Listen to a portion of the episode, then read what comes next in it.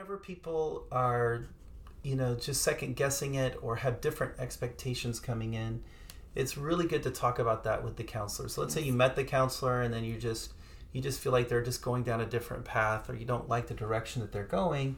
Well, usually you can talk to the counselor and there's there's like other ways and other directions that we can go. We can talk about that. So before you just close the book with that counselor, ask them, you know, is there another way we can go?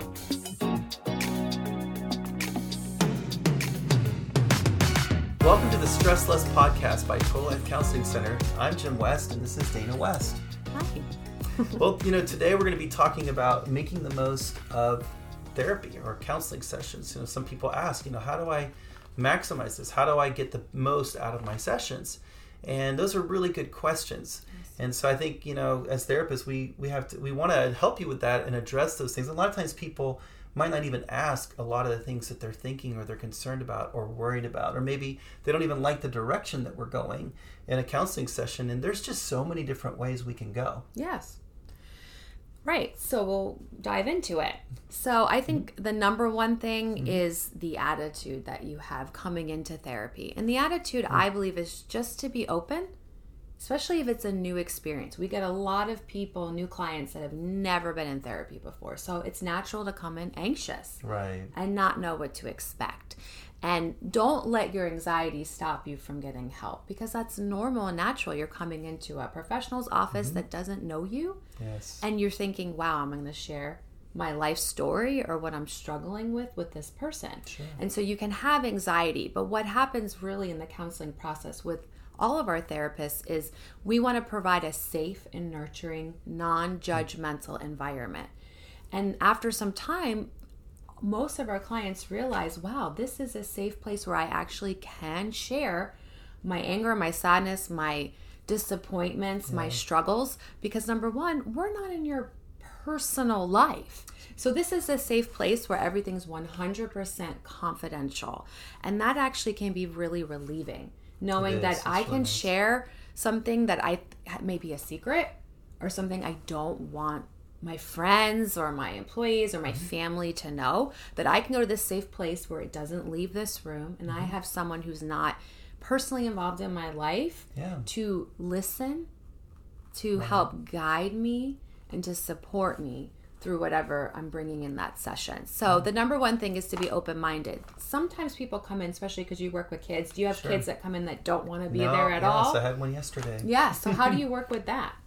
Well, I try to find a connection. I try to build rapport with them, and I, I what I love about our like our information packet, we find out what people's hobbies are, mm-hmm. and and and in so doing, you know, we find something usually in common. Because I played sports, I've actually done drama, I've done uh, you know, I, I I track my car. So these are just all kind of things that boys like, and that's pretty cool. I, like we have a video game, uh, you know, Xbox and a seven foot screen in my office, and so that's another way. We have cards and Uno and Jenga, just all these kind of things that we do to just kind of build rapport, you know, with the and, and play and hang out with them. Great, because you know, not every single person who needs help or needs mm-hmm. counseling is open. We would prefer that because the process can go quicker.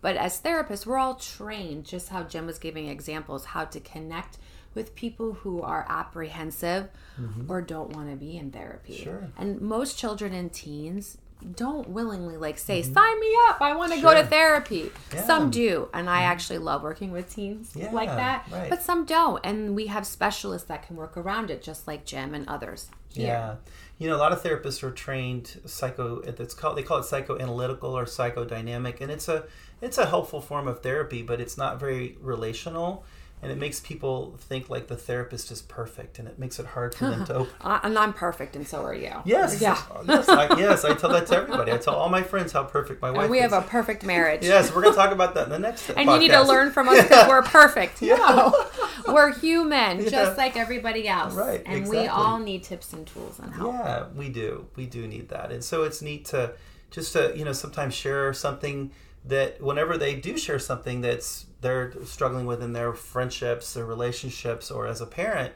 I'll say, "Yep, I've I've done that too," and it just it, it just makes them go, "Oh, really? Okay." And it's like, what do you do about it? Well, I apologize to my kids, you know, if I yell yes. or right. I mean, we we do make mistakes, and I think it's just kind of how we handle mistakes. We're not going to get rid of mistakes. We're No. not going to be perfect, and trying to be perfect is exhausting. Yes. So I we I don't know. I see some perfectionists sometimes, and they really beat themselves up, and they're hard on themselves, and and so yeah. So it's you know I think to make the most of it, just be real, open up.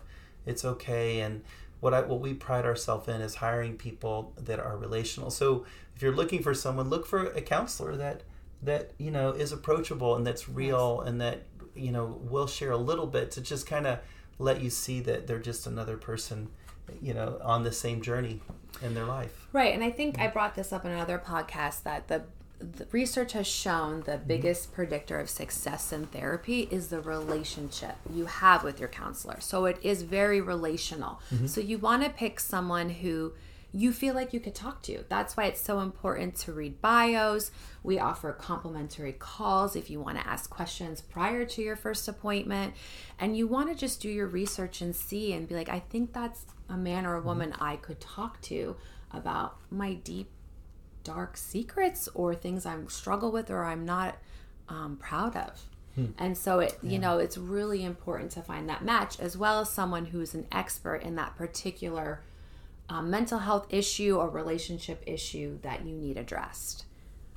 So, um, yeah. that's beautiful. So, some other, what are some other things that help determine success in therapy? you know whenever people are you know just second guessing it or have different expectations coming in it's really good to talk about that with the counselor. So let's say you met the counselor and then you just you just feel like they're just going down a different path or you don't like the direction that they're going.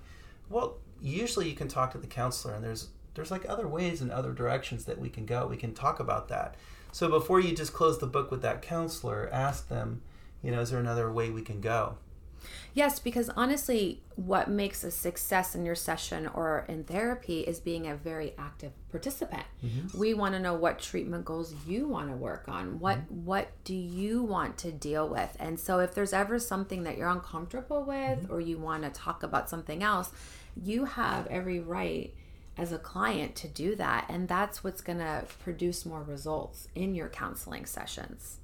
Yeah, exactly. And and so yeah, I think it's just really great to just be like you said an active participant and just be involved in that whole in that whole process. Is there anything else you Oh, can think of? yeah, many Yes. more. So mm-hmm. another one is being fully authentic and transparent.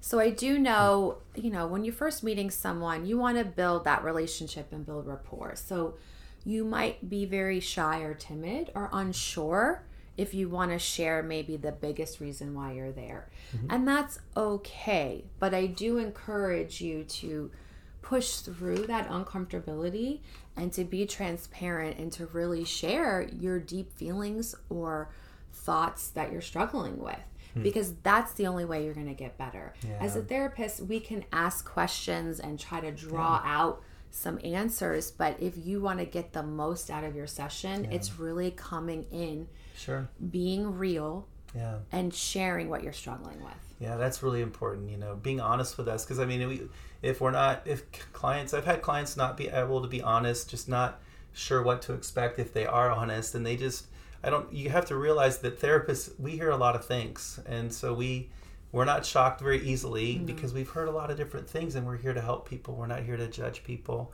and so it is important to be honest because if you're not, then we go down the wrong road Right. go down the wrong path of healing for you and then it, and then you're not getting any help and then you know you feel like it's a bad experience for you so it's very important to be honest so we can get take you down try to take you down or guide you down the path, the right path Correct. And then also think about in relationships. How many times have you heard someone ask, How are you doing today? I'm good. Which could be true. Some days are really good. Yeah. Mm-hmm. But then some days we're not being honest. I feel like sometimes we just keep it surface. Right. And my my other favorite thing is when someone says, I'm fine. I'm Right. fine. And I always say that's a lie. Because I'm, you know, the acronym of fine is like I'm fearful, insecure, neurotic, and emotional when someone's saying they're fine. So you don't have to be fine coming into counseling. Mm-hmm. yeah And actually, there's going to be some times in the process, Mm-hmm. say you're committed to the counseling process, and after two, three, four sessions, you're actually starting to feel, Feel good fine. You're feeling or fine. fine. Sure. And you Yeah. think, oh, I'm done with counseling. And you don't think you need it anymore. But honestly, that's not an indicator of you're done with counseling. It's really a um, relational thing where you talk to your therapist saying, I think I completed my goals and I'm done with counseling. But most of the time, we do start feeling better and we think we don't need it anymore. And we don't, or we want to cancel our session Yeah. because we're having a good day. Sure. But reality is, this is what I tell my clients to do: is that day might be a good day, but four days ago, you Yeah. could have been really struggling with Yeah, something. right. So I encourage clients to take notes during the week Mm-hmm. and kind of journal um, the days or the things that they That's were really struggling Yeah, with because I do know there is good days, Mm-hmm. you know, and then you think, well, what am I going to talk to my therapist about? I feel good right now. But it's a good reminder to remember when you're not because then I'll hear from my clients later, oh, I had a terrible day. Uh, yeah, Two, come in." three days later, Right. and I should have came in. And I'm like, you have to trust the therapeutic process Mm-hmm. and know that sometimes it takes time and it's a journey. It does, yeah. I mean, honestly, there's only a really minimal amount of mental health issues that takes one to two sessions Right. to address. Mm-hmm. It yeah, it's really usually takes some time. That's why sometimes people think, well, how long do I need to be here? Mm-hmm. How long will counseling take? That's a good question. And it's too. really individualized and it changes. And yeah. um, it's something that you talk with your therapist ongoing about Right. what you think is working, not, and how long you want to commit to the process. Well, you know, I think when people grow up with, let's say, a lot of dysfunction, I grew up in a lot of dysfunction in my family, and so when things are going good and you get out of that that environment and you're feeling good, you just feel like, oh wow, so this is like this is my my my 100%. Let's say I'm like functioning at like 100% right now, and really they're functioning, let's say, at 70 or 80%, and so they leave, but you know, with some unfinished work and some unfinished you know goals. So it's important to, you know, we write out uh, treatment plans and and what we list list out all the issues and concerns that families come in with or individuals, and then we come up with a plan to work through all those things. And and so sometimes whenever people are feeling good we like to call them up and go hey i haven't seen you in a while. Like they just maybe drop off our calendar and we'll call them and go how's things going? And they're like well you know we're doing pretty good with this this and this. And then i'll look at their treatment plan and then we, we don't think we need counseling anymore. And then i look at their treatment plan and i go well there's this goal. How's this going? They're like oh you're right you know uh, we do need to work on that. And, and then they come back in and we work on those you know remaining goals. So it's it is one of those things where you just need to come if you feel like you're done come talk to the counselor let them know how you're doing how you're feeling and then we can just make sure that we work work through all the goals and then and of course a lot of times that happens too and then we're able to go hey you met your goals great job you did the work and i'm really proud of you. Let me know if you need me in the future. It was great working with you. Yes. And also, and that's fun. That's rewarding you know to do that. So anyway i'm sorry. It's okay. I I was just gonna add about um, being patient with the therapeutic process as well. Sometimes people come in, especially that first session. Um, we're getting to know you, and it's an assessment. And so, some you know, we I know we both try to give a tip and some tips prior to the session ending. But sometimes you might leave a session not feeling really good or hopeful because you are sharing deep dark feelings from trauma or other marriage issues or other relationship issues and you think well gosh this isn't helping me or i'm not changing. Yeah, but when it comes to doing trauma work or marriage it takes time and you have to trust the process. So don't get discouraged if you feel like i didn't my life hasn't transformed mm-hmm. so quickly in a couple of sessions. The goal is you know you're building rapport you have the goals and you are starting to see that there's some tips and some tools that you're given that are improving something. But sometimes it, it does take time. And mm-hmm. so i say don't quit before the miracle. Sure. Because I work with a lot of trauma survivors and they want to avoid therapy too. I had plenty of days I did not want to deal with hmm. my deep, dark feelings and I wanted to avoid it. And trauma survivors, most of us have post traumatic stress disorder. And part of PTSD is you want to avoid hmm. any triggers that are going to talk Sure. about the actual event or trauma. So So, it's so normal and natural to have those feelings like, I don't want to do this today.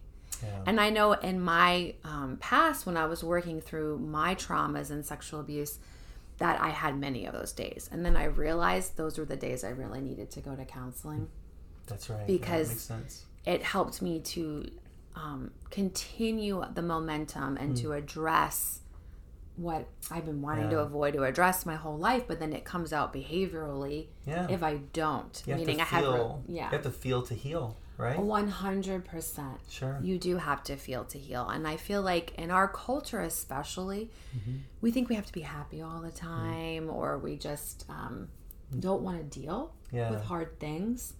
But if we don't deal with hard things, we're not going to get to the other side, which is the blessing and the Mm-hmm. miracles and having it be really in our past. Yeah. Some people think that's the past, I don't want to deal with it. But the Right. reality is, if you keep saying that, eventually you're going to have to deal with that past. Yeah. And I've had plenty of clients that will come for a while and then they'll drop off and then they'll Mm. call me in crisis again. Come, drop off, Wow. come in crisis again. And to be honest, it makes me feel sad because I know if they sticked with the therapeutic process Yeah. and was consistent, their goals would have been accomplished in a much quicker amount of time Yeah. than consistently going in and out and having different relationship or Sure. depression or other episodes like Yeah. just They were just motivated by crisis and yeah yeah, that's really sad. It's Yeah. really, but I'm sure you process that with your clients, right? When that when they do come back in, and just say, hey, when things start getting better, you know, please don't, you know, please let's continue the counseling process. Let's work through your goals first. yes especially if it if your goal was not accomplished yet Sure. you know because we do want you to feel better that's why you're here Yes. and i really wish therapy was one size fit all meaning like when you go to a medical doctor there is different treatment sometimes for physical ailments but there's not in the field of mental health there's so many different interventions and tools that we're training in our toolbox and not everything works for every person Right. So that's what makes therapy unique, and not because as individuals, we all are unique. Sure. Think about all the different values we have, or mm-hmm. backgrounds, or interests, mm-hmm. or views, point of views on life. So not it's not one size fits all in therapy. So that's why sometimes it does take a little bit of time. And you just need to be a part of that process, talking about your expectations, your feelings, Yeah. what's working, what's not working. Right. You can once you heal from your past, you can move forward because you can't look backwards and forwards at the same time. Right. Yeah. So we have to heal from our past to realize our goals and our purpose for our future. A hundred percent. So, well, guys, listen, this has been another uh, Stressless podcast uh, by Total Life Counseling Center with Jim West and Dana West. Thank you for tuning in. We'll see you next time. Bye bye.